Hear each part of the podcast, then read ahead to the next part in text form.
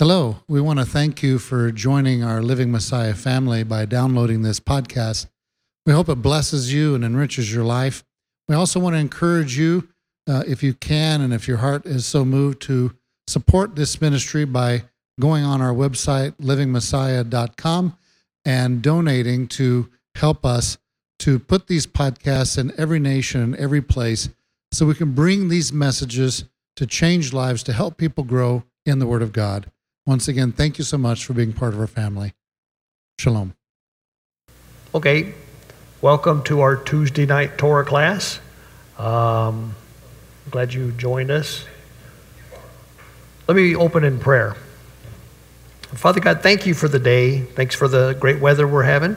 Uh, we just thank you for the Torah and the Torah study and the portions we're looking at this week. I just ask that you'd uh, be in our discussion tonight as we look at these things and and help us to consider um, consider what's what's being told, the story that's being told, and see how it applies to us and the things that we can learn from it. And I just appreciate so much this opportunity to learn from each other. So help us to be uh, have open ears and open hearts so we can hear what other people think. And I trust that you will bless us with a greater and deeper understanding of you. In Yeshua's name, amen. Hi, Margaret.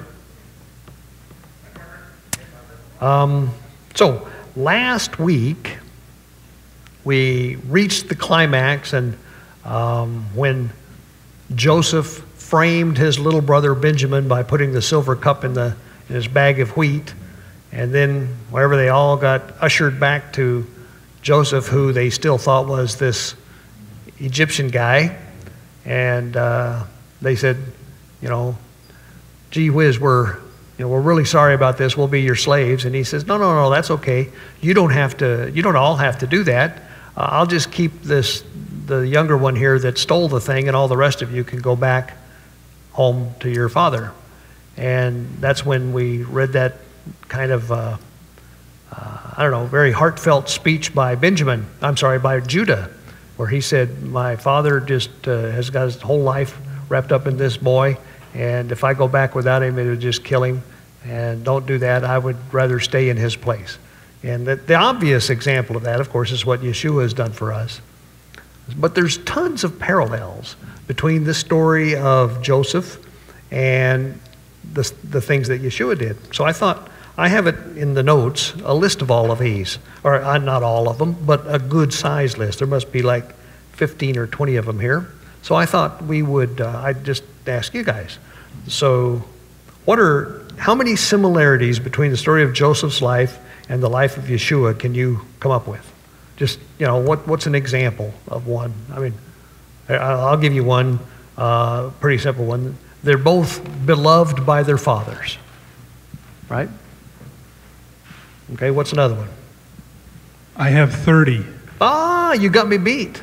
Okay, well, without naming all of them, give me another one. Let's no, talk. seriously, I, I, we went through this before, and I, I thought it'd be a good thing to do a list. Yep. If I can do a plug. Okay. MyHebrewBible.com, go to the lists. Okay. And there's Yeshua and Yosef, or Yosef and Yeshua comparison. Great. Okay. So I did a whole Go for some of them. Oh, I don't know. Beloved by his father. Wow, that's. Mm-hmm. Maybe I got the first part from you. I don't know. You probably did. That's okay envied and hated without a cause. Yep, that's true. uh, a root out of dry ground, what? Hmm, I don't have that one. That's because I don't understand it. he was the son of his old age. Ah, well now. He, Messiah, shall grow up before him like a root out of a dry ground. Okay, I don't know. That's Isaiah 53. Okay. I don't know. There's a whole. I, okay. I don't want you. You got a bunch of others. Okay. I've got. Uh, they both regarded themselves as shepherds. Although you could argue that Yeshua thought he was a carpenter too. They were both sent by their father to their brothers. Okay. Um, they were both plotted against by their brothers. John. I'm not looking at my list. Okay, fine. I'm not looking at my list. He reunites the family. Yes. I mean, if you, ex- I certainly accept the argument that a major, if not the major salvific work of the Messiah is I've come but for the lost sheep of the house of Israel to Yep. save them from the bill of divorce, Yep. and thereby enabling the two houses, i.e., whole Israel, all of Israel, to become echad, to become one. Yeah, yeah. So he's reuniting the He- family. That's not on my list, and it ought to be. Yeah, And, and the one that, uh, you know, they were all bow down to me. yeah, We haven't gotten that quite yet No. there with the Yeshua, but that's the, that's the prophecy. yep. That's a good point. Um, both Yeshua and Joseph were severely tempted. One by Potiphar's wife, and the other by Satan. Let's see. They were both taken to Egypt. Uh, they were both stripped of their robes. Yeah. I don't know if this is correct or not, but uh, God, uh, Joseph saved uh, the country or whatever from the famine. Yeshua saved the world through his death, burial, and resurrection. That's fine. That's that's good.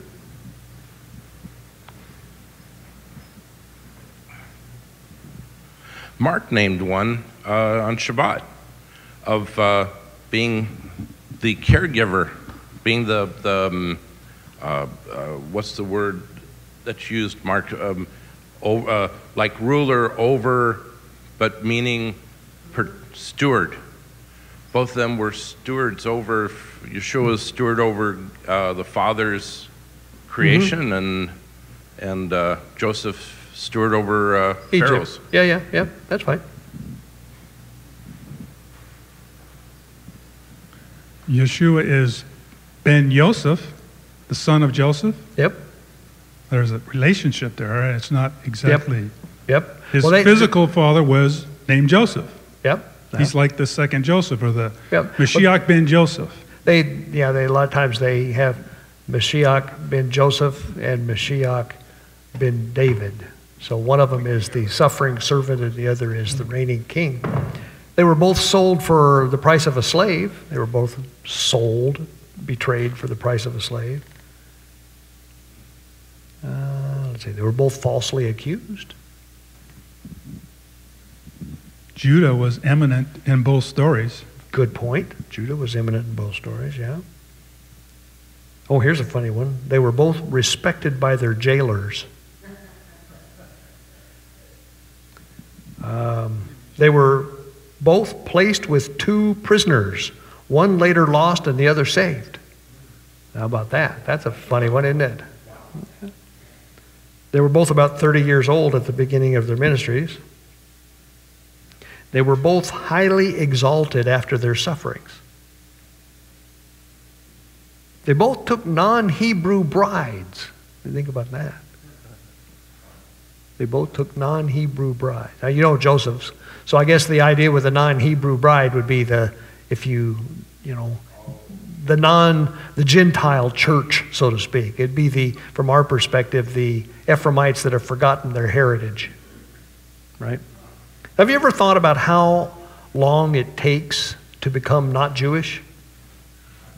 Not Jewish. Let's say you were, let's say your grandfather was born, raised Jewish, but your father and, and whoever he married decided not to have much to do with it. Um, you'd still know about your grandfather.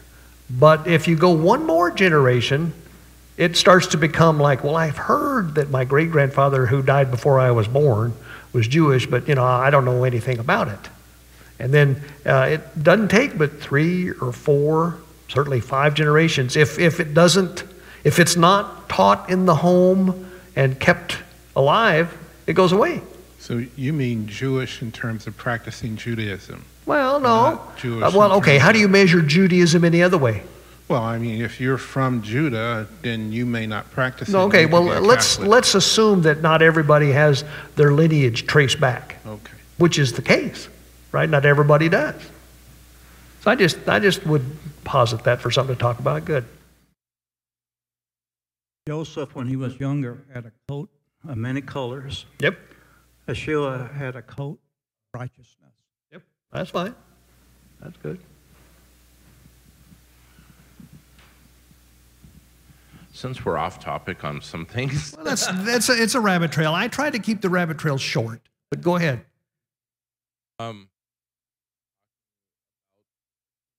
years until they started calling upon the name of the Lord, you know, wrongly.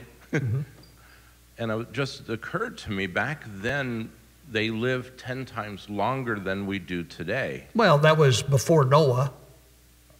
Right. Yes. So today, given 130 years, Mhm. roughly a tenth, and how many generations is in 130 years? Roughly enough to start calling on the. Yeah, yeah. Start doing it wrong, if you will. Yeah. Okay. So the, the Torah safeguards us, and he says, Teach these to your children and your children's children. Yes.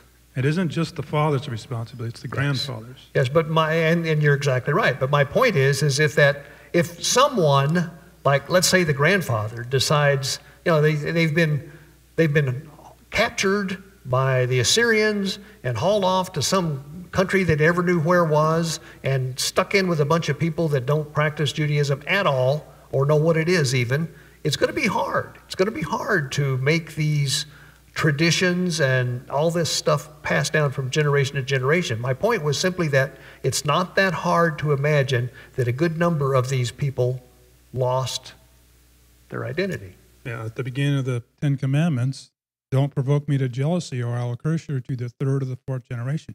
Those are the ones that, that get the real punishment. Yeah. The first couple, ah, we can coast. We kind of know what's going on. yeah. We know what's right, but we don't really promote it. We don't want to Yeah, we don't wanna pushy to our children. Yeah, yeah, yeah. As a matter of fact, that's that's one of the things that I, I hear a lot and kind of drives me up a wall is when, well, you know, I don't want to make the decision for my kids. I want them to make it for themselves. Well, that's okay to some degree. I mean, everybody's got to have their own personal relationship with God, but it's not like, oh no, no, you don't have to do anything. If you want to stay home and you know do whatever else you do on these days, that's okay because we're not going to force anything down your throat. Well, how are they ever going to learn anything? You can say the same thing about the times table. Okay, if it's too hard, you don't have to learn them, right? Uh, let's see. That's that's enough, I suppose, for now. Oh, here's one. I should do this one. Both lost their brothers for a time.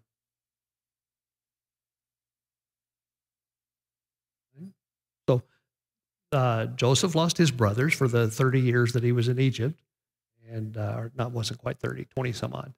Um, and Yeshua has lost his brothers un, until we uh, are reunited. I don't know, just something to think about. I wanted to do that because I liked it. Okay, let's move on.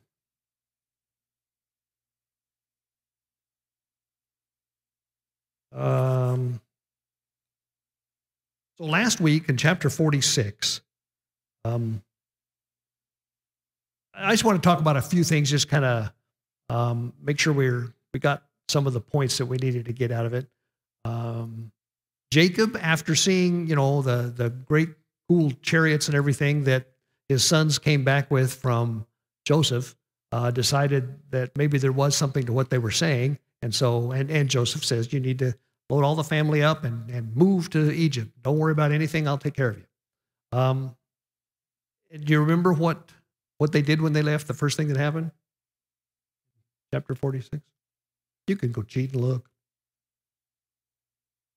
When, and when they left uh, Hebron, you know, they started started to go to Egypt.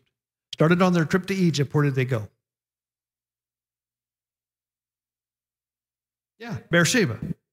And then I think it's important that we think a little bit about the fact that he went to Beersheba and he offered a sacrifice there, much to Ben Shapiro's chagrin. Um, and the, the point was, uh, let's see, Jacob has spent his entire life clinging to God's promise. God's promise that had been handed down to him from Abraham and from Isaac. And God's promise included several things, but one of the big ones was the land. This land will be yours and your descendants. So to for him to go to Egypt was a step in the wrong direction. Right? He he knew he needed to be in the land in order for his descendants to take the land, have the land, right? So God, what did God tell him?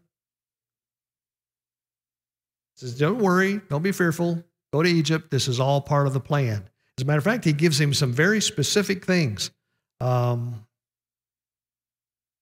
verse 3, uh, says, I am Elohim, the Elohim of your father. Do not be afraid to go down to Egypt, for I will make you into a great nation there. And I will go down to Egypt with you, and I will surely bring you back again. And Joseph's own hand will close your eyes. So he tells him Joseph's going to be with him when he dies. So I, I just thought that was an important thing to remember. Then we go through all that genealogy stuff.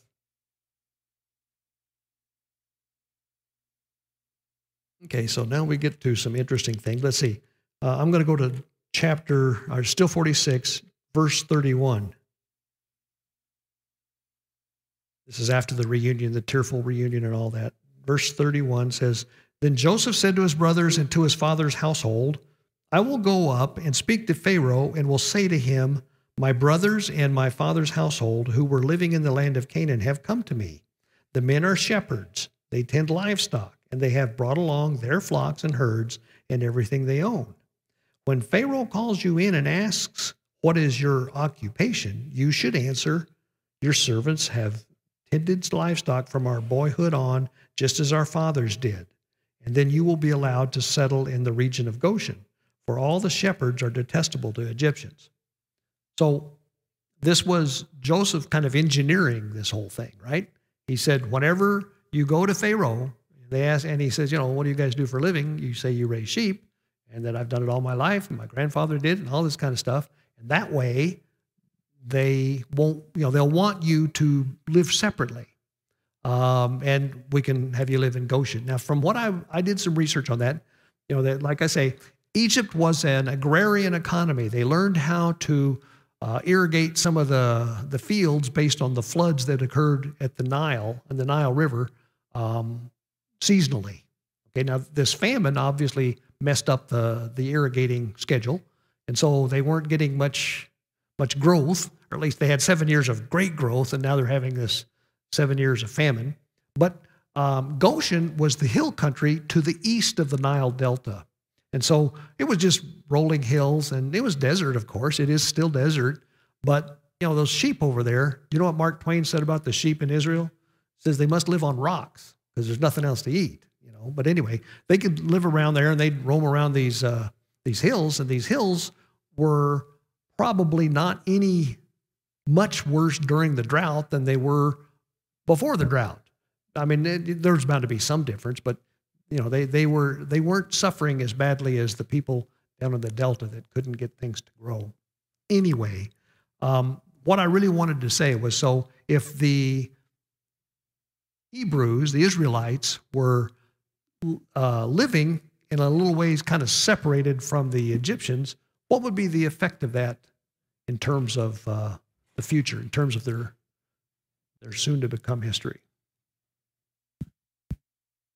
From a from a looking forward perspective, I would think Pharaoh wanted them to live with all the rest of the people because he wanted the best for them. Mm-hmm from uh, Joseph's perspective, it would have been to keep his family from being intermingled with the mm-hmm. Egyptians' crazy God, I, God's mm-hmm. ideas, and yep. help them help them be able to keep with. Yep, that, uh, that's exactly what I was fishing toward. Is that you know that by living in Goshen and by the fact that the Egyptians detested shepherds, made it easier for the Israelites to maintain their separateness, to not get, as you say, not get sucked into all the uh, Egyptian uh, idol worship, and to keep their practices because the Egyptians didn't want to have any part of them anyway. You know. Now I contrast that with the thing, you know, the deal that uh, um, Dinah's brothers tried to make with the guys at Shechem after they um, that Dinah's brothers tried to make with the, the men of Shechem after they after that one, you know, the king's daughter or the king's son tried to rape Dinah. Maybe it's Dinah for you. Anyway, you remember the story of Dinah?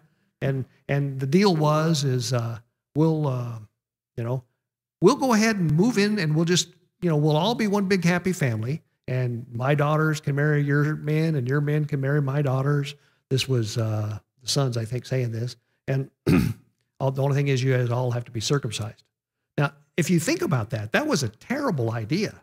I mean, even if they'd gone through it, it was a terrible idea because then all of Jacob's family would have been just commingled with all of these Shechemites, which were clearly pagans, and God, you know, that that wasn't gonna that wasn't in God's uh, plan. So I guess my point was is as you look at those two things, you can see why this solution is different because the uh, you know the Israelites were going to maintain some some separateness. Here's some thoughts, John. When this actually gets implemented, I think when Jacob or Jacob actually comes down and talks to Pharaoh, doesn't he? There seems to be a contradiction of what he tells them to do and what they end up doing. Maybe I'm misremembering. Well, I, I think we'll you find might out be, later, but, but- we'll see here in a minute. Because we'll finish. We'll get to that part. I think one reason why uh, uh, Elohim wanted uh, the Jews, Israel's Israelites, to be separated from Egypt because there was still uh, a lot of paganism in Egypt at this time. Even Joseph was there. Sure. And so, if the Israelites, the Hebrews, if they in- intermingle Yeah. with uh, Egyptians, that would possibly pull them away from Yeah. uh, that was exactly that was exactly the point I was trying to make. You did it much better. The, the idea of being Hebrew or called out, just as it was with Abraham, is still the same today. Being called out, set apart Yep. as a people for his name. But what's That that never changes, even if you're in a different land. That, Yep. that never changes. Yep, that's a good point. What is the you know what does the word holy mean? Set apart, right? So yeah. Did you have something on that? All right, then um, we're ready to start chapter forty-seven. Does somebody want to read first twelve verses of chapter forty-seven?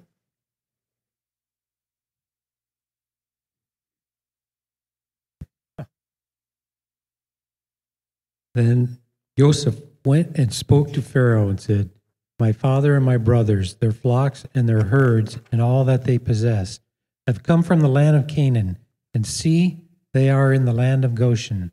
And he took five men from among his brothers and presented them to Pharaoh. And Pharaoh said to his brothers, What is your occupation? And they said to Pharaoh, Your servants are shepherds, both we and also our fathers. And they said to Pharaoh, We have come to dwell in the land because there is no pasture for your servants' flocks, for the scarcity of food is severe in the land of Canaan. And now please let your servants dwell in the land of Goshen. And Pharaoh spoke to Joseph, saying, Your father and your brothers have come to you. The land of Mitzrayim is before you. Settle your father and your brothers in the best of the land. Let them dwell in the land of Goshen. And if you know of capable men among them, then make them chief herdsmen over my livestock. and Joseph brought to his father Jacob and set him before Pharaoh, and Jacob blessed Pharaoh. And Pharaoh said to Jacob, How old are you? And Jacob said to Pharaoh, The days and the years of my sojourning are 130 years. Few and evil have been the days of the years of my life, and they have not reached the days of the years of the life of my fathers in the days of their sojourning. And Jacob blessed Pharaoh and went out from before Pharaoh. So Joseph settled his father and his brothers and gave them a possession in the land of Mitzrayim, in the best of the land, in the land of Ramses, as Pharaoh had commanded. And Joseph provided his father and his brothers and all his father's household with bread for the mouth of the little ones. Okay. So there's some interesting things in there. Um, so you can see this. Joseph continues to engineer this whole situation because he, again, he tells them what to say. You know, um, and uh, one of the things that's always been interesting to me is it says he chose five of his brothers and presented them before Pharaoh. I'd sure like to know which five. I really would. It would be interesting to know that, but it, it doesn't say. Beg your pardon? Yeah, just out of curiosity. Why five and, and uh, which five? Just, you know, I'll, I'll never know. Maybe I can ask him when I get there. But okay, we got.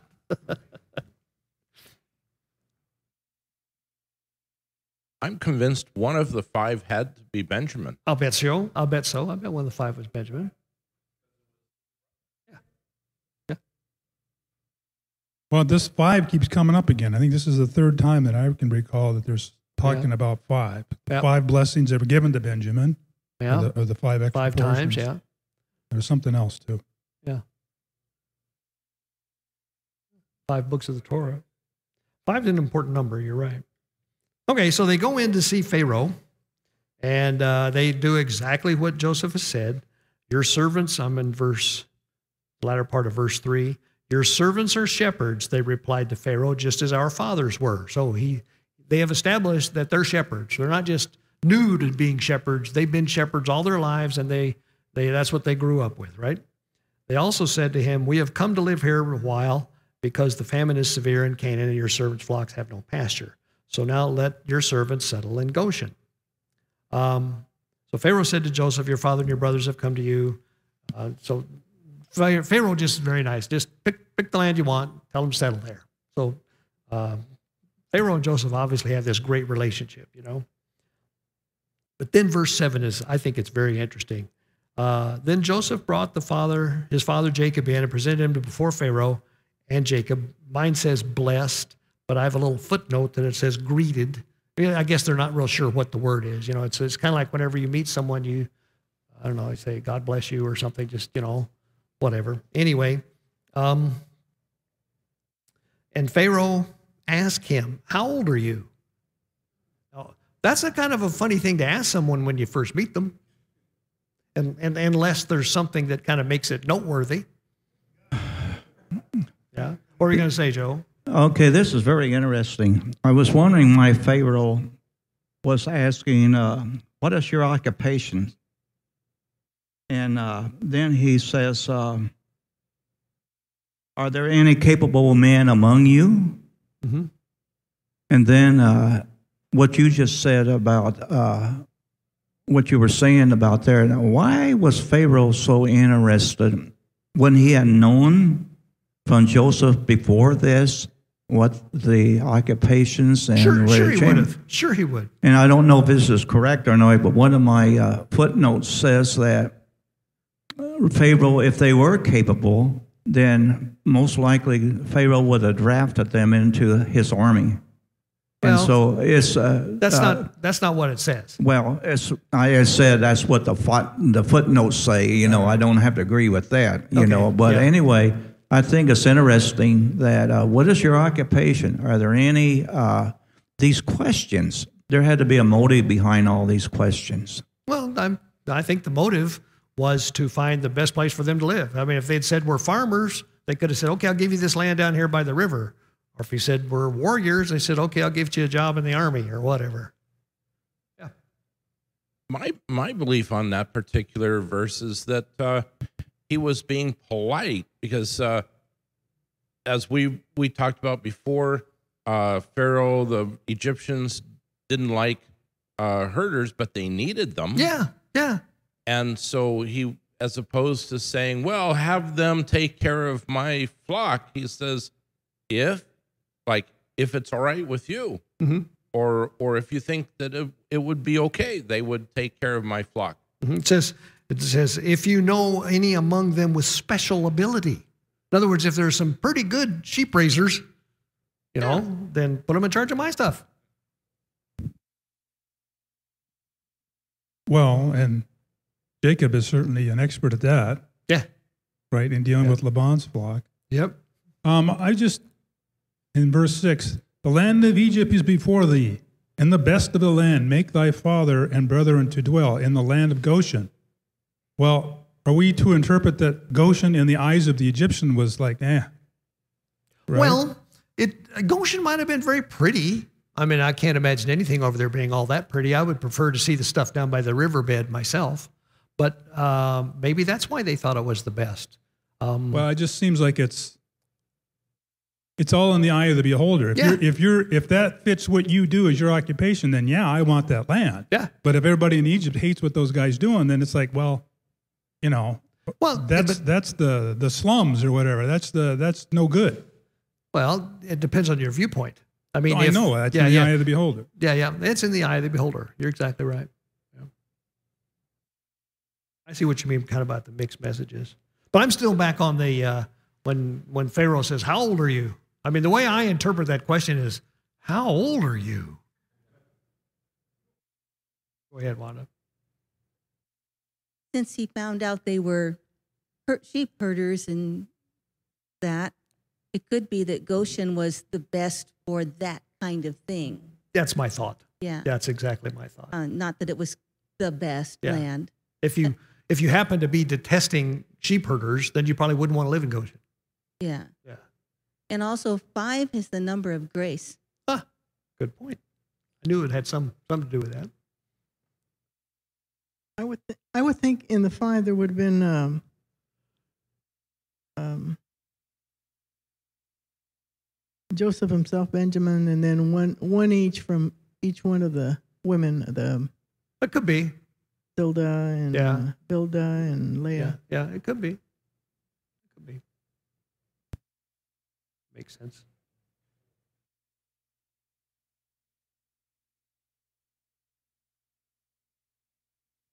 So back to your question about how old are you? Uh huh. I mean, he says he's 100. I don't know how old Pharaoh is. The question is, how old is Pharaoh in, in, rel- in comparison? And how old, what is the average age of an Egyptian? I mean, is he looking at like, wow, you've really lived a long time? It, it's impressive how long you've lived. You look as like you've lived a long time. Yeah. That's not necessarily a compliment, but yeah. you've you know you I, is it possible that even though he was a hard life as he describes it because he was doing the things of the torah uh, you know if you you know we hear about this later with moses if you do these things if you do the commandments of torah you're going to be blessed and you're going to live a long life Yeah, you know, that's a very good point. It does not say, and we don't have any way of uh, knowing how old Pharaoh was. My, uh, my opinion has always been he was kind of middle aged, but there was no reason for that. It was just an assumption. Um, and it's also just, again, as you sit here and talk about it, I know the, you know, the Egyptian culture was known for uh, very, you know, they took a lot of pride in the way they looked. You know, they, they tended to, to, you know, do weird things to their faces and whatnot to make them look more attractive. Uh, on the other hand, I know slaves didn't have, you know, slaves were doing good to have a 30 or 40 year lifespan. Um, and so I should imagine that old Jacob, old Jacob, who has been spent his whole life out in the desert, you know, herding sheep, probably looks pretty unusual around there because they probably don't have a lot of people that look like him. I mean, I, I, I can see that now that you mention it. Yeah. He ought being out there, he was well weathered. Yes, well weathered's a good way to put it. But the best part is his answer. I mean, how old are you? And he says, um, The years of my pilgrimage are 130. My years have been few and difficult, and they are not equal to the years of the pilgrimage of my fathers. In other words, I'm not as old as my fathers are, and man, my life has been tough. Right? That's what he's saying. Now, from his perspective, the thing, one of the fun things is to consider here, looking back on this, it's obvious to me anyway, I'll make the case, that his life was determined when he stole the blessing from Esau. And that was the deception of going in there and saying to his dad, Yes, I'm Esau, you know, bless me. And he got the blessing, and everything else that happened to him was because of that. And he deceived.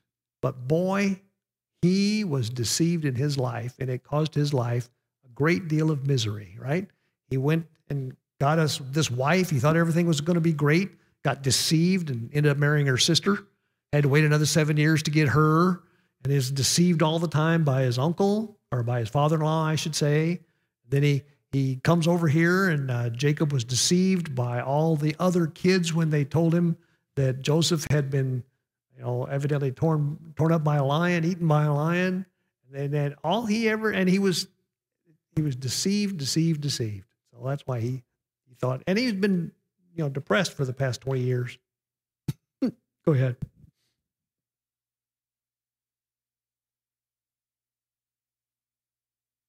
I, I looked it up really quick what the Uh-huh. average age in those times were, and it says the average age of death was 19 years.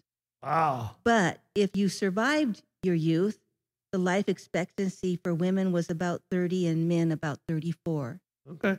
Uh, they died a lot young. 130 is old. No wonder he said, Man, how old are you? It's a good life of raising sheep in the desert will do it to you.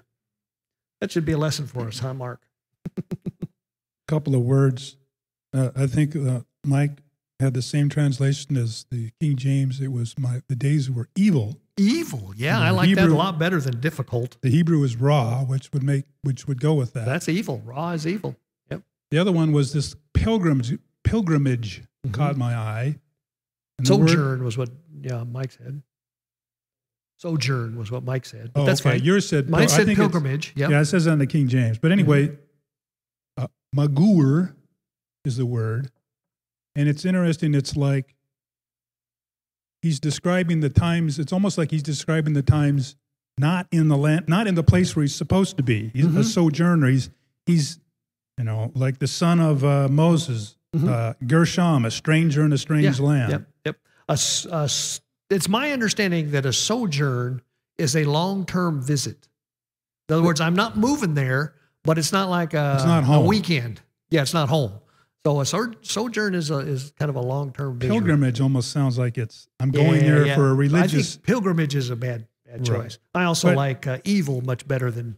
I- he's associating the evilness sort of with not being where he's supposed to be. That's a good point. Kind of what I'm getting Yep, at. uh, that's a good point. I think pilgrim pilgrimage means the same though, because like uh, in uh, the English we have the Pilgrim's Progress, you know, famous Yeah, book. a A pilgrim, pilgrim is, is, somebody who sojourns. like- somebody's on a journey. Yeah, like somebody's yeah. Okay, I, I'll go that. And I- I mean, it's not a big deal. Yeah. That's something John Wayne would say. All right, pilgrim. Okay, so that's uh it's not it's not the end, but that's pretty much the Joseph story from the perspective of certainly Jacob. Anyway, let's let's read some more. Would somebody like to read from verse 13 uh, through 27? Chapter 47, verses 13 through 27. Anybody want to do that? One once Barry said he'll do it. What? There you go. chapter 47, verse 13 through 27. 13 through 27. 13 through 27. There was no food anywhere, for the famine was very severe, so that Joseph collected all the money there was in Egypt and Canaan in exchange for the grain they bought and put the money in Pharaoh's treasury. When all the money when all the money in Egypt had been spent, and likewise in Canaan, all the Egyptians approached Joseph and said, Give us something to eat. Even though we have no money, why should we die before your eyes? Joseph replied, Give me your livestock. If you don't have money, I will give you food in exchange for your livestock. So they brought Joseph their livestock, and Joseph gave them food in exchange for their horses, flocks, cattle, and donkeys. All that, all that year, the, I'm sorry, all that year he provided them with food in exchange for all their livestock. When that year was over, they approached Joseph again and said to him, We won't hide from my lord that all our money is spent, and the herds of livestock belong to my lord. We have nothing left, as my lord can see, but our bodies and our land. Why should we die before your eyes, both we and our land? Buy us and our land for food, and we and we and our land will be enslaved to, to Pharaoh. But also give us seed to plant so that we can stay alive and not die, and so that the land won't become barren. So Joseph acquired all the land in Egypt for Pharaoh, as one by one the Egyptians sold their fields because the famine weighed them so severely. Thus the land became the property of Pharaoh. As the, as the people, he reduced them to, I'm sorry, uh, he reduced them to serfdom. Servitude. Yeah, serfdom. Okay. Okay, city by city, from one end of e- Egypt's territory to the other. Only the priest's land did he not acquire because the priests were entitled to provisions from Pharaoh and they ate from what Pharaoh provided them. Therefore, they did not sell their land. Then Joseph said to the people, As of today, I have acquired you and your land for Pharaoh. Here is seed for you to sow the land. When harvest time comes, you are to give 20% to Pharaoh 80% will be yours to keep for seed to plant in the field as well as for your food and for that of your household and your little ones. They replied, You have saved our lives. So if it pleases my Lord, we will be Pharaoh's slaves. Joseph made it a law for the country of Egypt, valid to this day, that Pharaoh should have 20% only the property belonging to the priest did not become Pharaoh's. Keep reading or stop? No, one more verse. Okay. Israel lived in the land of Egypt 17 years. They acquired possessions in it and were productive, and their numbers multiplied greatly. Okay. Okay, so this, you know, the one of the things every time I read this thing, it makes me think of modern government. You know, uh, they start off everybody's their own man, kind of doing doing great. You know, raising crops, selling selling the crops, and making a living at it. Then along comes this famine, and uh, my mind is kind of strange sometimes. So they they went and bought food that first year, or I guess this would have been about probably well, I don't know, whatever year it was, and pretty soon they ran out of money. And I, my first thought was, well, that wouldn't that wouldn't cause us any problem. The government just print a bunch, loan them money so they could buy some more, right? So, but anyway, they didn't do that. They ran out of money. Literally, they didn't have any more gold and silver in their houses. So they come back, and Joseph says, uh, "Well, okay, I'll I got a special deal here. I'll trade grain for livestock." So that year, they bring in their herds and trade grain for livestock. So Joseph slash Pharaoh end up with all the livestock. The next year, they're out of livestock, still don't, still no crops, and so they go and they say, "Well, we don't have anything. You know, there's nothing left but our land and our bodies." Uh, Joseph says, "Well, that's okay. We'll take your land and your bodies, right?" And so the land becomes Pharaoh's, and he ends up, I mean, you know, coming up with this typical sharecropping number where, um, you know, the the owner of the land will allow you to work on the land in exchange for 20% of the crop. And uh, then he provided the seed and the food to get them through that year as well. So it kind of goes without saying that famine must have been kind of getting a little over it by now. Go ahead. Yeah, that's what I was going to say. You know, uh, you can keep 80% of what? Yeah. 80% of nothing. So, um, so there had to be something on the land that Yeah. they could. Well, a, a famine typically is not absolutely no food, typically, but it's really sparse. It's not enough to. It's not enough to be comfortable on. You usually can hardly keep yourself from being hungry. You sure can't sell any. Yes, to, to me, it was a regression. First the money, then the livestock, then the land, Yep. Then this and that, and Yeah, then yeah. themselves. Yep. Yep. So it was uh, in value, Yep. you Yep. know. Oh yeah.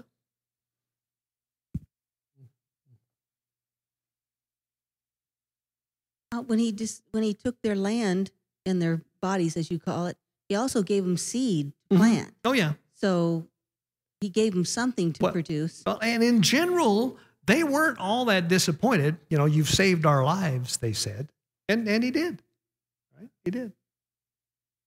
when we were watching uh, Patterns of Evidence, he Mhm. talked about how the distribution of wealth changed for Pharaoh at that time. And this is one of those uh, examples. Like I say, one of these days the government will own everything.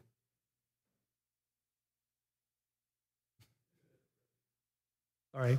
Did, did you have a question? No, no. That was a parenthetical comment. Well, I could count. I mean, there's like a dozen things I could comment on here. Okay. Well, you I mean, pick a couple. well, no, I'm just saying it's it's today that the parallel to to uh, Franklin Delano Roosevelt, for example, is a good. There's a lot of parallels there. Yep. And uh, in my Patriot days, um, you know, you could look at Joseph in a really negative way here. Yes, you could. Yes, you could. Um, that's another point.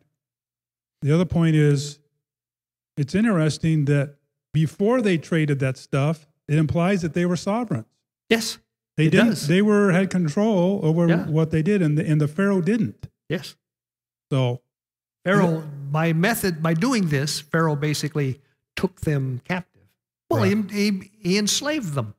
Well, it, okay. Again, it, it depends on the word slave and servant is is Yeah, not yeah, yeah. Because they they not only did they agree, they said you saved us. Yeah, yeah. So, um, that's a point. They end up with a twenty percent income tax.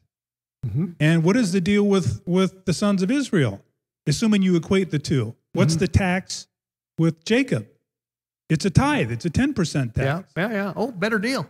So, what camp do you want to be in? Well, what deal sounds better to you? 10% tax, 20% right. tax. Yeah. It's like kind of a no brainer. yeah, yeah. Ah, that's a good point. And also, there's no tax on the property owned by the religious people. Yeah, I was going to comment on that. I wanted to hear what you guys thought about that. Isn't that applicable today? Uh, yes, it is If applicable. the today. churches don't have to pay taxes, is that just something that, oh, that's no, that's not sound like a good idea, or is it something that's actually very biblical? It is. That It- you it is. are because you are, and you, but you have to show that you're you're sovereign and you're self-governing, and you have the ability to do those things and make a po- a clear claim to that. Mhm. Then those rules apply to you as well. Yeah. In Yeah. fact, the priest, the the secular world, the, if I read that, is how I read it, the secular world, the pharaohs, is dependent on the priest. To a large degree. I mean, the priests are certainly immune from Pharaoh's scrutiny. Right. Implying that, you know, who's the real boss here? It's Yeah. really the priestly class. Yeah. Or at least, I mean, If, if they're not the boss, they're certainly of equal value, of equal strength, if you will. well, they have a lot more control over the secular world because it's a lot bigger. I mean, it, Yes. but but when it comes down to it, if the most power you have is the one who has power as it relate to God, that's the priestly class. Yes. Yes. So That was pretty interesting. I thought the the the the first of all, this is very oh, I'll I'll use the word incorrectly, carnal. I mean, there's nothing spiritual here, right? This is just this is the physics of how this worked. But why then did they go to all the trouble to tell us, except for the priests? Right. And the priests got to keep their land, and the priests got food from Pharaoh. and who were the priests? It was Israel, wasn't it? No. Oh, I guess you could make that. No, it no, could be their priest, Oh yeah, I'm sure it was their priest. but it's also Israel, isn't it? Well, it's Israel by a later understanding of a kingdom of priests. No, no, no. Right now, I mean, aren't they in the land of Goshen? Well, yeah, but they're not priests. What makes you think that? Well, they why? I mean, I look them at as priests for sure. I mean, they may not. Certainly, Pharaoh accepts accepts the the uh, the great authority that Joseph has, and he puts them on a high pedestal. He he has very impressed with them. I am, but I don't. Yeah, I, I, you know, you can think that if you want, but I think the priests we're talking about here are. The, I'm not disputing you that know, there the, aren't the, priests. The, the guy that the the old uh, Joseph's father-in-law, right? The high priest of On or whoever it was. They got a they have a whole culture there of all these different no, gods I- and stuff. It's all those people that they're I- talking about. I'm not disputing that those don't exist, but why can't we also say that the the priestly class could apply to Israel? well, I don't think so, but you could be right. Well, I- there are they do they do multiply, and anyway, I I maybe that's Okay. maybe I'm stretching or I'm looking at a spiritual thing and it's it's stretching what beyond what the Well, now you could be right from the standpoint that God blessed them to the point that they did proliferate. So, in some sense, yeah, they got that, but they didn't have any land in the first place, quite frankly. well they right. got they got Goshen. Well, they mean? didn't. That one, Goshen wasn't theirs. They were sojourning. They even said we're staying for a while. Well, that's what that's what Jacob says about himself. No, no, no, no. They said that. Did they?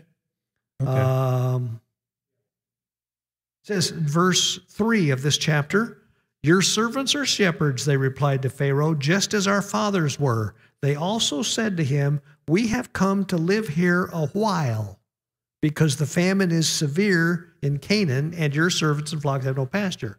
So I think their intent, they mm. stated up front that their intention was to go back. And their Well, intention sorry. was to go back. So we'll have much more fun talking Ver- about this. Verse three. Verse three. Forty-seven three. Three and four. Okay. Well, that goes back to my argument. I I know. Like I say, we'll have a lot more fun with that as we as Right. we get to talking why about why that are they still there Exodus. Yeah, four hundred they years still later? there for Two yeah, hundred yeah. years or whatever it is. Uh, just another quick. Sure. Another quick rabbit trail. That's fine. Well, actually, it's kind of two, but they go together. Okay. We don't know. It's speculation, but did they know what was going on? The Egyptians? What do you mean? wh- Know what was going Well, on? Well, that there was just five years, seven years of famine, and or plenty, and then I seven think years. they knew that. Yes. so it's it's man's nature not to think long term. Here, here. I mean, look what happened in the in the housing bubble. How many Yep. people got burned because of that? Yeah. Right? They Yep. don't. They can't. They, saving is a is a discipline to do, and you not you need to make sure that you don't Saving it doesn't happen easy. Right, and Yeah. you need to, you know, not get caught up in Yeah. stuff. So I, I'm I'm curious about that. And the other thing was, oh, if you're practicing good biblical permaculture practices, Yeah. and you've invested strongly in the land, which is a, the actual topsoil, Yeah. it survives. It, it its ability to survive uh, drought is very is very is very pronounced. Yes. And That's so, true. But I don't know. But you have to think that's a long term thing again. That's Yes. that's an investment in the in this soil that you're not going to get payback on for Yeah. for a couple years. Well, that's also something that these guys probably didn't understand very well, Joe, Because, you know, I remember, it's funny what you remember. but I remember learning about this idea of rotating crops and letting this land sit fallow. That didn't occur till the Middle Ages. You know, they didn't figure that out till the Middle Ages, that that was a good way to do things. So I guess my point is, is their farming practices weren't probably all that good, to say nothing of the fact that they probably weren't very forward thinking. Yeah. The fact that uh, the land of the priests he did not buy, uh, they they didn't have to sell it, Yeah. their land. Yeah, 'cause they got uh, their living they, They provided. were getting a stipend from Pharaoh, and they lived off of that. It's like Pharaoh was giving them a pension, Yeah. and they were living off that pension. Yeah. Now- so they didn't need to Yeah. do all this other stuff. That's right. It kind of occurs to me now that I think about it. They had this this kind of special deal going because Pharaoh, you know, got to be he was God's representative in Egypt. He was a- a god. He ran Egypt with God kind of giving him instructions. Well, how do you learn about this God? How do you communicate with this God? Well, that was what the priests did. So the priests kept the Pharaoh in power, and the Pharaoh obviously paid the, the priests by providing them with their living. Yep. So throw this in there. It said they came back after a year. So whether you call a year forward thinking compared to today's terms, because most people are living from paycheck to Well, paycheck. that's a good point. and Yeah. They would come back the next year and say, "Hey, we ran out of stuff."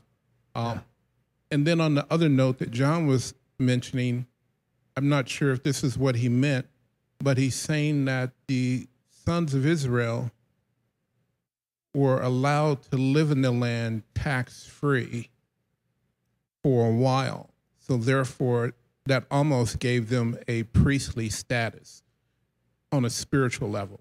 Okay, perhaps. But yep. you know, in in uh, far as the Torah is concerned, the priests weren't allowed to own land. That's right. So you know these can't be God's priests. Yep. They have to be the pagan priests. That's a good point. Okay.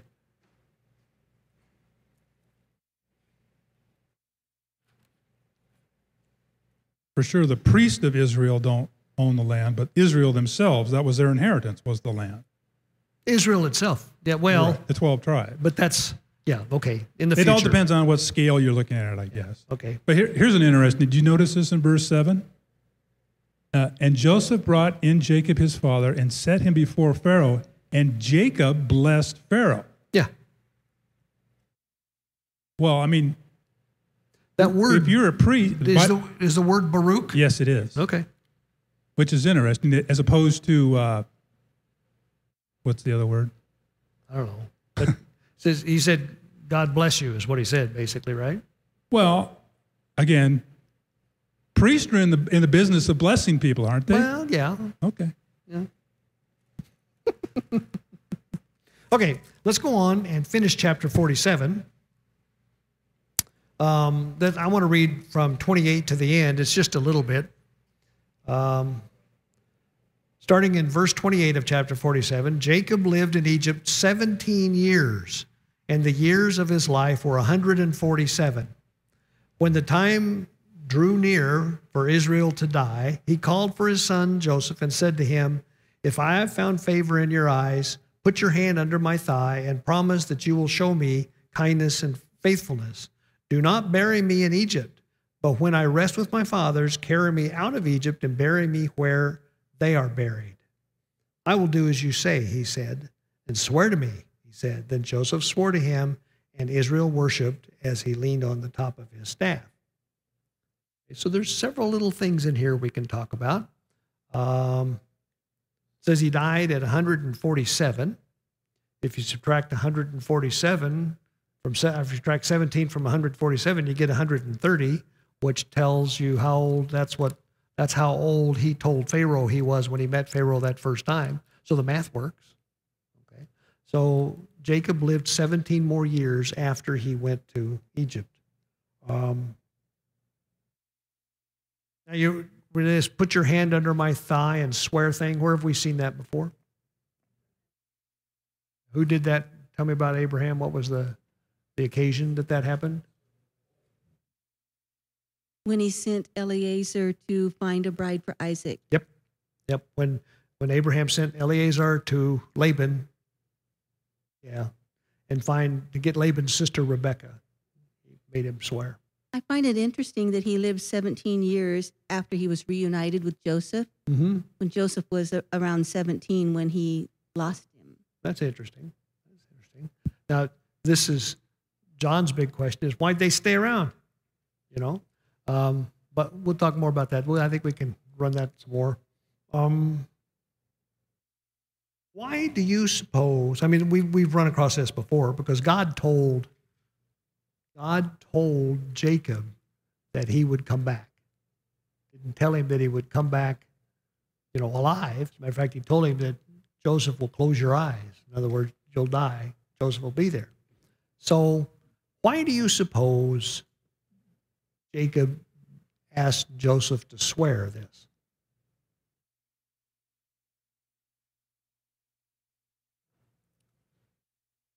Either one.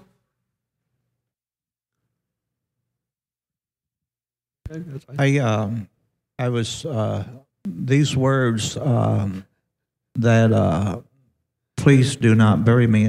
No, if I have found place, please place your hand under my thigh and do kindness and truth to me. It's kind of an oath. Yes. And uh, and I was looking at Genesis uh, 24, verse 2, where Abraham used that same thing. So there must have been some type of custom Yes. in uh, And we talked about that when we were. Hebrew uh, culture. I don't that- know if it was Hebrew culture or just the culture. Well, it had to be some type of an oath, you yes. know. Yep.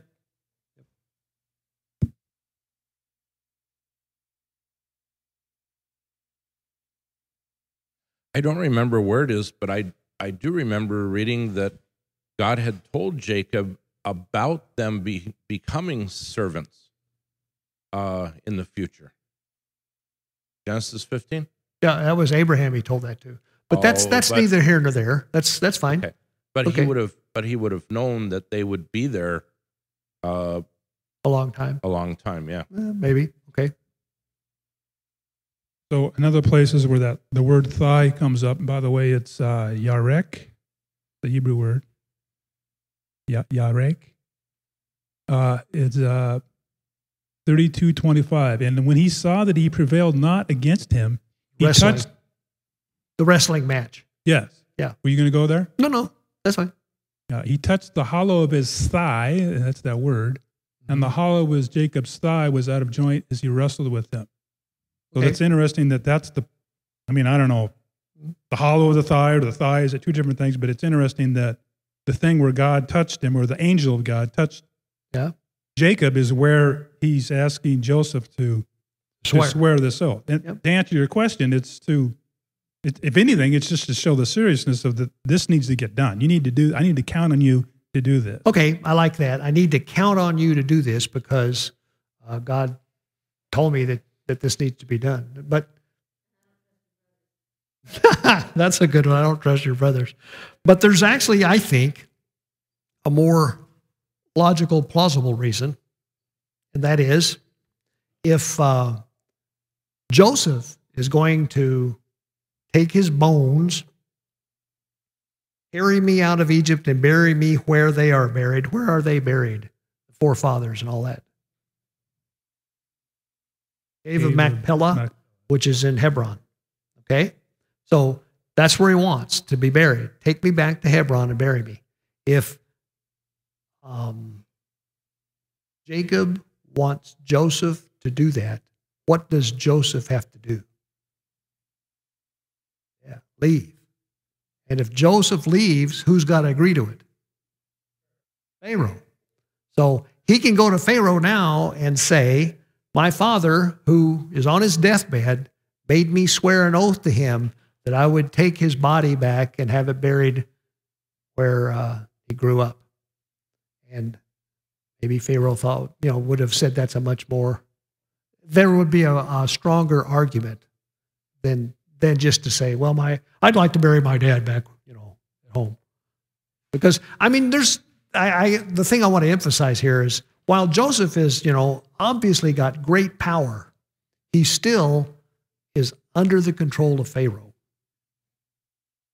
Yeah, what is the meaning of uh, then Israel prostrated himself towards the head of the bed? What was special about that, the head of the bed? That's in uh, verse 31. Yeah, mine says something even different. It says, Swear to me, he said. And then Joseph swore to him, and Israel worshiped as he leaned on the top of his staff. So neither one of those make any sense, if you ask me. I'm sure there's something there. I just, I don't get it. Homework assignment, all right? Go see if you can figure that out. But I'll be surprised if there's anything that, So we'll have an answer by the time you get back, right? okay, yeah, there you go. so, okay, let's, you want to go on? Right, chapter 48. We got some time here. Let's see.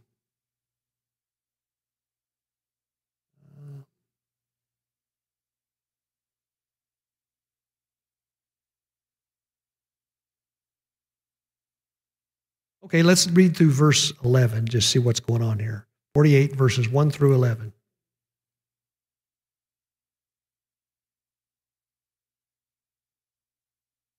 And and it came to pass after these things that that one told Joseph, Behold, thy father is sick. And he took with him his two sons, Manasseh and Ephraim. And one told Jacob and said, Behold, thy son Joseph comes unto thee. And Israel strengthened himself and sat upon the bed. And Jacob said unto Joseph, El Shaddai appeared to me at Luz in the land of Canaan and blessed me and said unto me, Behold, I will make thee fruitful and multiply thee, and I will make of thee multitude of people, and will give this land to thy seed after thee for an everlasting possession. And now thy two sons, Ephraim and Manasseh, which were born unto thee in the land of Egypt, before I came unto thee in, into Egypt, are mine, as Reuben and Simeon, they shall be mine. And thy issue, which thou begets after them shall be thine, and shall be called after the name of their brethren in their inheritance. And as for me, when I came from Padan, Rachel died by me in the land of Canaan in the way, when yet there was but a little way to come into Ephrath. Ephrath. And I buried her there in the way of Ephrath, the same as Bethlehem. And Israel beheld Joseph's sons and said, Who are these? And Joseph said unto his father, These are my sons, whom Elohim has given me in this place. And he said, Bring them, I pray thee, unto me, and I will bless them. Now the eyes of Israel were dim for age, so that he could not see. And he brought them near unto him, and he kissed them and embraced them. And Israel said unto Joseph, I had not hoped see thy face, and lo, Elohim has showed me also thy seed. Okay, that's great. So, back at the beginning, it was sometimes later, it wasn't much later, really, probably, that uh, Joseph was told his father was ill. So he takes his two sons, Manasseh and Ephraim. It doesn't say how old they are, but the rest of the story uh, implies that they're not very old. They're probably 10 or less, something like that.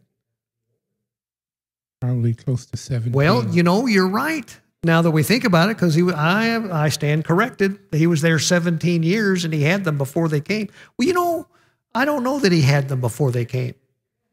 Well, it, the the the names of his sons were recorded in the story before he came, and I don't. I'm not saying I I don't believe that. I'm just saying it could be different. Because you know how sometimes sometimes you're not reading in total sequential order. But but that's neither here nor there. I'm, I, I think you're probably right. Go ahead. The answer to that is right here in verse 12. What does it say? It says, Joseph brought them out from between his legs. So how how old would they be if they were hiding in that's his legs? that's what I was going to say. To me, they can't be 17 or 18 because they wouldn't be doing that. So uh, if that's correct, that that's you know that's the reason I've uh, always assumed they were rather young. But I don't know. I don't know. Anyway, it could be. It could very well be an idiomatic expression. Yeah. Um, anyway, let's go back and look at what Jacob says to Joseph. Verse starting at verse three, he says uh, he starts at the beginning. Essentially, he says, "El Shaddai, God Almighty, appeared to me in Luz in the land of Canaan, and there He blessed me and said to me." I am going to make you fruitful and will increase your numbers, and I will make you a community of peoples and I will give this land as an everlasting possession to your descendants after you. Now, what uh, what experience was that? Do you have some, John?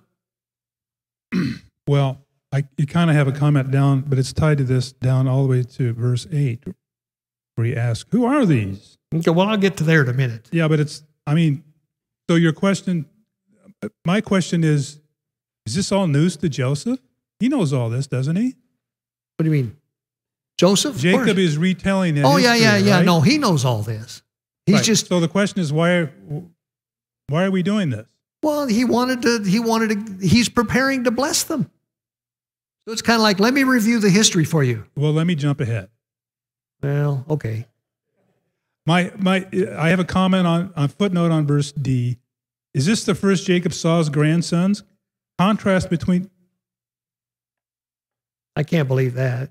well, anyway, I believe there is a teaching by Rico Cortes, maybe others, that this is a formal legal adoption procedure occurring here. Okay, That I they're going that. through, you know, we don't just start at some place, oh yeah, whatever you Yeah, you know, nope. it's a formal you're connecting the co- the covenant with Yahweh. yeah, I agree all with that. All the way down, and he, and he's saying he's asking a question: Who are these children? hmm And he, he knows who they are, Yeah, and he's you know there's a yeah. there's a yep. dialogue and there's Yeah, yeah, yeah, witnesses and it's yeah Yeah, it's a legal, thing. procedure. It's a legal procedure that's going on.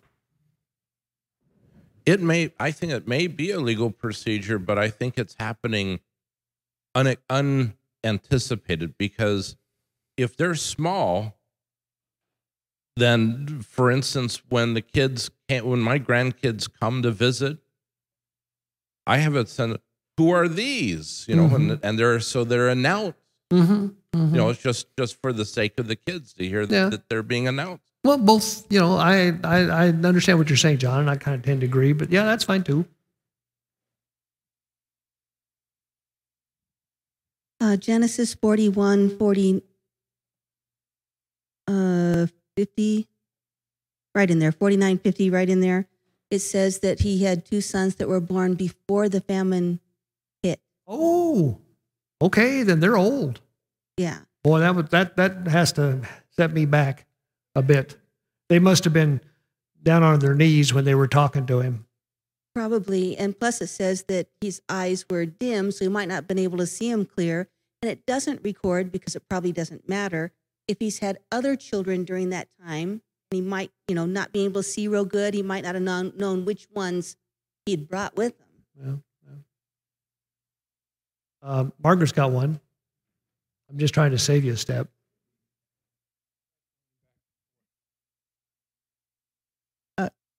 I'm going to come back to the book of Jasher. In the book of Jasher, there's a there's a discussion of when um, Judah had come looking for the looking for Joseph, that they had to they had to seize Joseph, and it was one of Joseph's boys, probably the older one, that was the only one that could subdue him. So I would think that boy must have been about 14, 15, teenage type. Mm-hmm. So add that to a 17. He Yeah, makes probably, him, he's probably in his late late 20s or 30 yeah.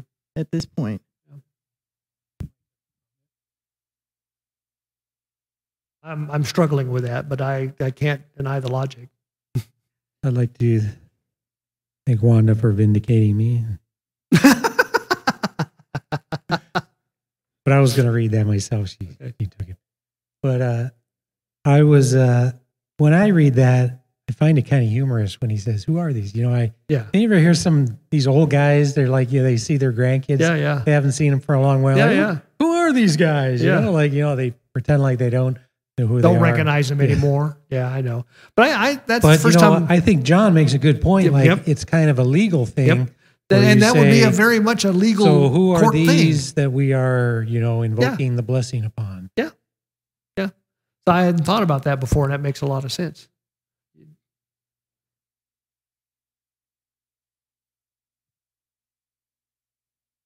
So the, the question is, the, the, the conundrum is between his knees. Well, perhaps. Go I mean, ahead. I mean, as far as determining what the age is, okay. is it possible that that's a more of a metaphorical thing? Absolutely. An, like an idiom, my, Hebrew my idiom. groins. They're they're they're the they're from my you know Yeah, yeah, the yeah. family jewels. Yeah, yeah. That could be. They're they're the Yeah, inheritance. it could very well be something like that, and it, it's translated this way because the guy didn't know how. a little more elegant than Yeah, what. I did. Yeah, I think so, John. But okay, and and and in line with what you've been saying, the reason he starts here in verse three and starts with a whole story about El Shaddai met me on the hilltop, blah blah blah. And I, what I wanted to talk to you about, you guys are terrible to, uh, you know, they uh, was what was the situation when that happened? What was going on with Jacob when that happened? What? He was on the run. It was his first night uh, after he had left home because Esau had said, as soon as dad dies, you're dead meat, right? And so he, he's on the run and he's up there sleeping on a rock for a pillow, and God comes down. It's the Jacob's ladder thing, okay? Now you see what, and this is when God makes, he repeats the same covenant that he gave to Abram, the same one that he gave to Isaac, he now repeats to Jacob. And he basically says, as it says here, um, appeared to me and said, I am going to make you uh, fruitful and will increase your numbers. I will make you a community of peoples, and I will give this land to you as an everlasting possession to your descendants after you. Okay. Yeah. Okay. Um, in verse 3, where El Shaddai has appeared to me in Luz of the land of Canaan, and he's blessed me. And he said, Behold, I will make you fruitful and numerous. I will make you a congregation of nations, and I will give this land to you, or rather, uh, I will give this land to your offsprings after you have an eternal possession. Then going back to uh, 46, uh, verse uh, 3 and uh, i am the god the god of your father have no fear for sinning it's almost like a, a promise But it uh, is. from that point to uh, El Shaddai, he's making his there. And uh, another thing I noticed, the same thing he's telling about Abraham, you know, make you a, a nation. He's also saying that to uh, uh, Jacob here in verse three. Yeah. It's a uh, assurance, a promise, and a, a prophecy. It's a, well, it's a covenant. And it's, God says, I'm doing this. John had one.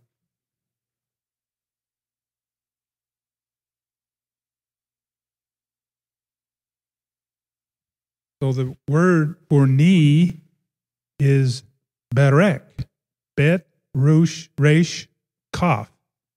And that's where we get Baruch, the blessing. I was going to say, so be it's the same, Okay. it's the same, Same word. same word, different vowel point. Yep. Okay. And one of the reasons that he would repeat it with the sons present is so that they can hear the legacy that was handed down. Yeah. Like Yeah. like was mentioned. Well, it is he, part of the it's, it's the meat of the promise. yeah, it's part of the legal transfer. Yeah. I just wanted to comment real quick on adoption. I've actually been to legal adoptions before, and when they call the child up, the judge will call the child forward and ask him what his name is. Mm-hmm. Because during that procedure, they often have an opportunity to take a new name. Mm-hmm. They want to change their middle name, their first name, their last name, you know, to match the new family or whatever. They get that opportunity, but they're always asked what their name is first. Okay. Interesting. So he goes on in verse 5 and he says, Now then, your two sons born to you in Egypt before I came to you here will, okay, there's another one, before I came to you here, will be reckoned as mine. Ephraim and Manasseh will be mine just as Reuben and Simeon are mine. Okay, that's really interesting. Just that right there. Talk about that for a minute. Ephraim and Manasseh. What order is that in? Which one's younger, Ephraim or Manasseh? Ephraim. So it's the younger to the older. Ephraim and Manasseh will be uh, mine just as Reuben and Simeon are mine. Where do Reuben and Simeon line up in terms of the order? One and two. So he's basically saying Ephraim and Manasseh will replace Reuben and Simeon, or will cut in line in front of Reuben and Simeon. And Ephraim's first. John.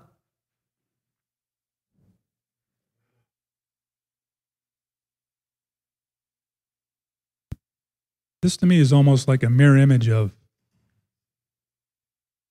with Esau and Jacob. Mm-hmm.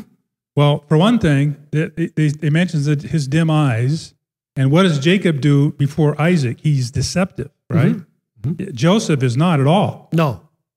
And it's also, it, it's almost, I, I just kind of got this instinct that Jacob is trying to undo what he did to his father before. I don't know if that works or not. Well, I don't know whether it's undo, but he's certainly doing the same kind of thing because it, it's he's he's gonna, as we'll read here, he's going to put the first or the second in place of the first. He's not he's not he's going to switch the birth order again. He's going to give the the birthright to the second one, not the first one. Right. But how many how many times has this happened? Well, I know it happens. It's the, it's the norm. It's the norm. It's yeah. not what it says. What, what what is interesting though is there's no cause for this. I understand when Joke, we understand when Jacob went and did the deceptive thing Yep. because it said prior to that Esau despised his birthright. Yep. There's nothing about that I was saying Nope. about Manasseh, Nope. Manasseh. Yep. Yep. So it's it's just that for whatever reason, Jacob did it. Right. And I, I, that's why I think it's almost like he's trying to undo what he had done before and whatever. Well, I was thinking of the mirror image more in terms of you have Reuben, Simeon, and then Ephraim is literally now the youngest son of The of Jacob, yep. and Manasseh is the second youngest. So Ephraim replaces Reuben, Manasseh replaces Yeah. Simeon. Interesting, interesting. Okay. I I don't get the replacement part. Well, they didn't. It's just, um, I, I like my analogy of cutting in line better personally. Cutting in line.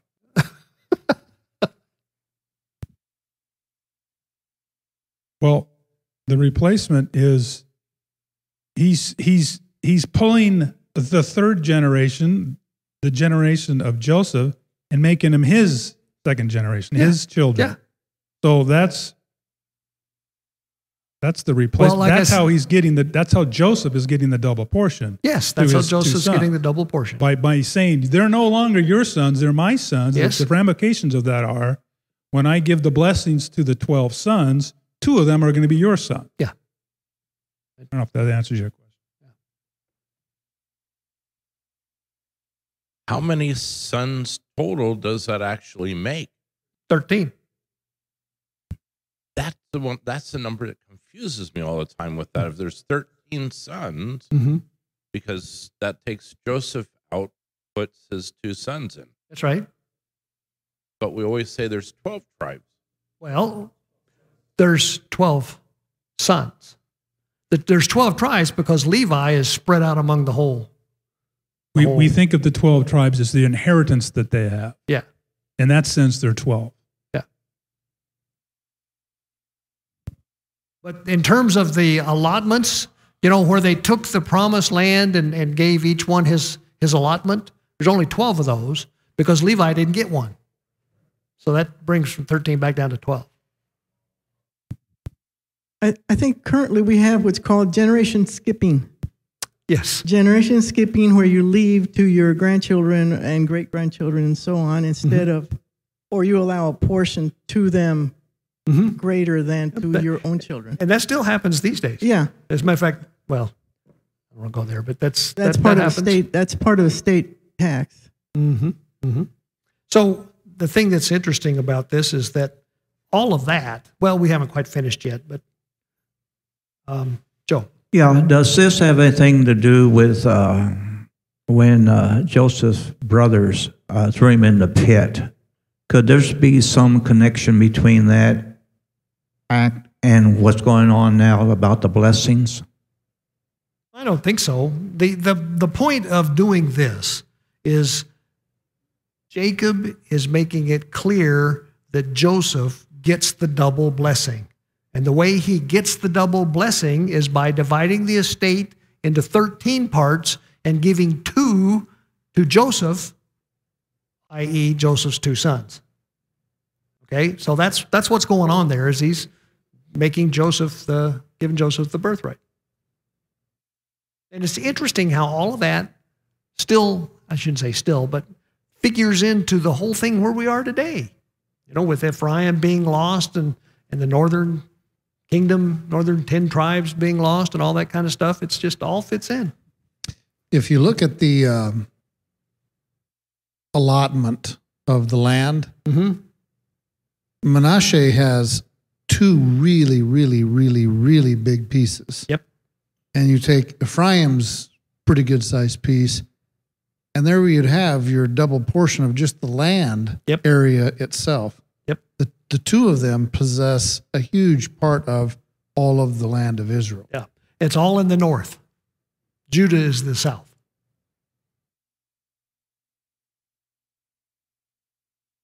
Okay, we got to rush along here.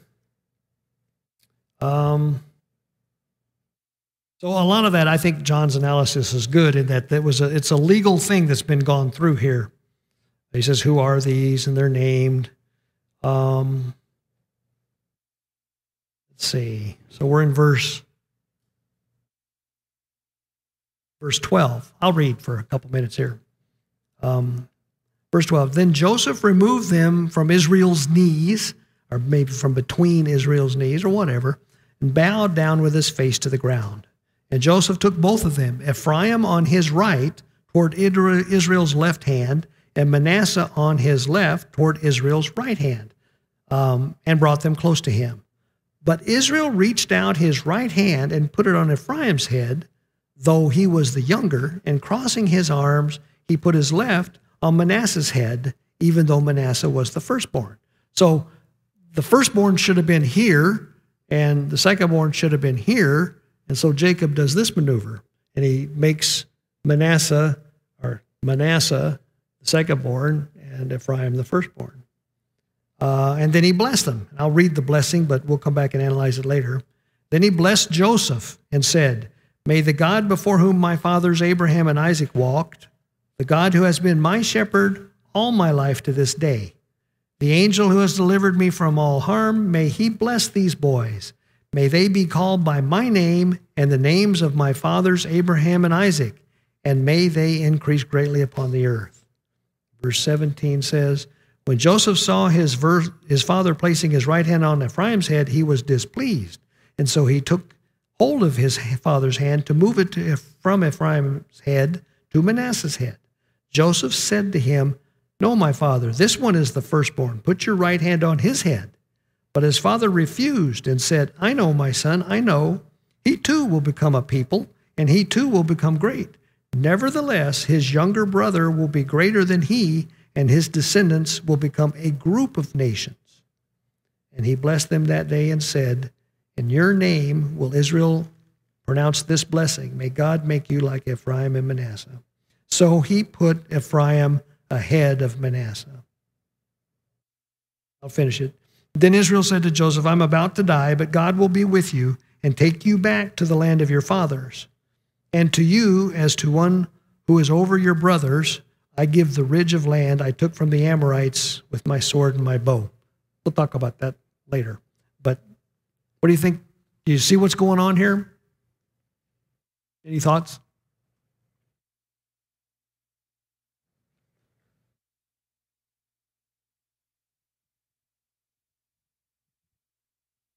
Um, well, the, the blessing was a little bit different wording in the King James. I, I mean, I, nothing that's.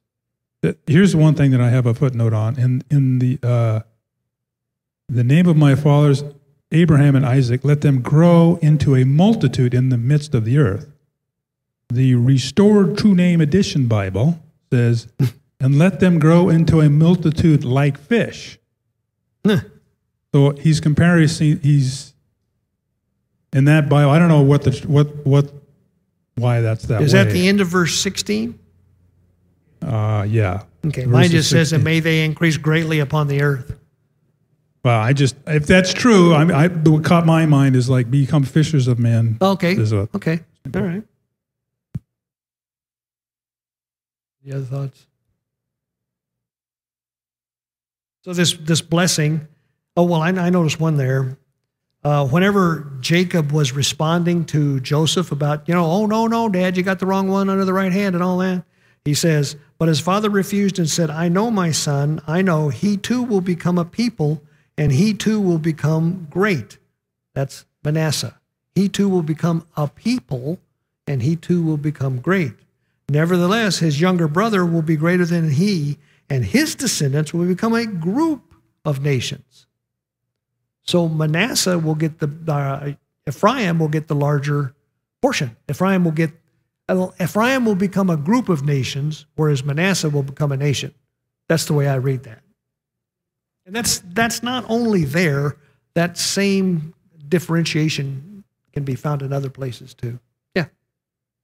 Yeah, when I think about what he uh, did there, obviously he was led by the Spirit to do this. Yep. And he and he's uh, prophesied in this instance, but it almost seems like this is the way it should have been with him and Esau. Yeah. And God is allowing him to fulfill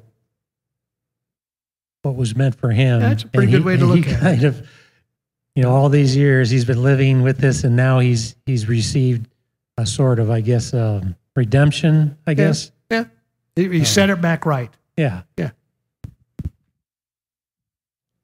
Behind you there. So if Manasseh and um, Ephraim are sort of replacing them, don't you find it curious that both of them, if they, well, they do grow into that multitude of nations, um, that those are the only two brothers who never have lived in the land in the first place? That's a good point. Furthermore, they're half breeds, right? Because their mother isn't Hebrew. So there's a lot of things to look at and, and think about. But yeah, that's that's true. Let's um, it's time to quit. So I think I'll quit. So uh, any last comments? Joe's got a last comment. And Janice, you go to Israel. Well, okay. You can do that if you want to. Do you want to close us in prayer and do that? Give you the microphone there. Thank you. Our Father, we thank you for being here tonight with us and teaching us your scriptures. Lord, we pray for Jerry and for Janice. They depart tomorrow morning for Israel, Father. We ask for their safety and, Father, for your blessings on them. Lord, we look for them when they come back and share good things with us from their trip. We just praise you and thank you now. In the name of Yeshua, we ask it. Amen. Amen. Thank you very much, Joe. Here, here, here, here. I'll say amen to that. Thank you, everybody. John, I'm sure will do a great job here for the next four weeks, and I'll see you the first week in December. Yeah, yeah.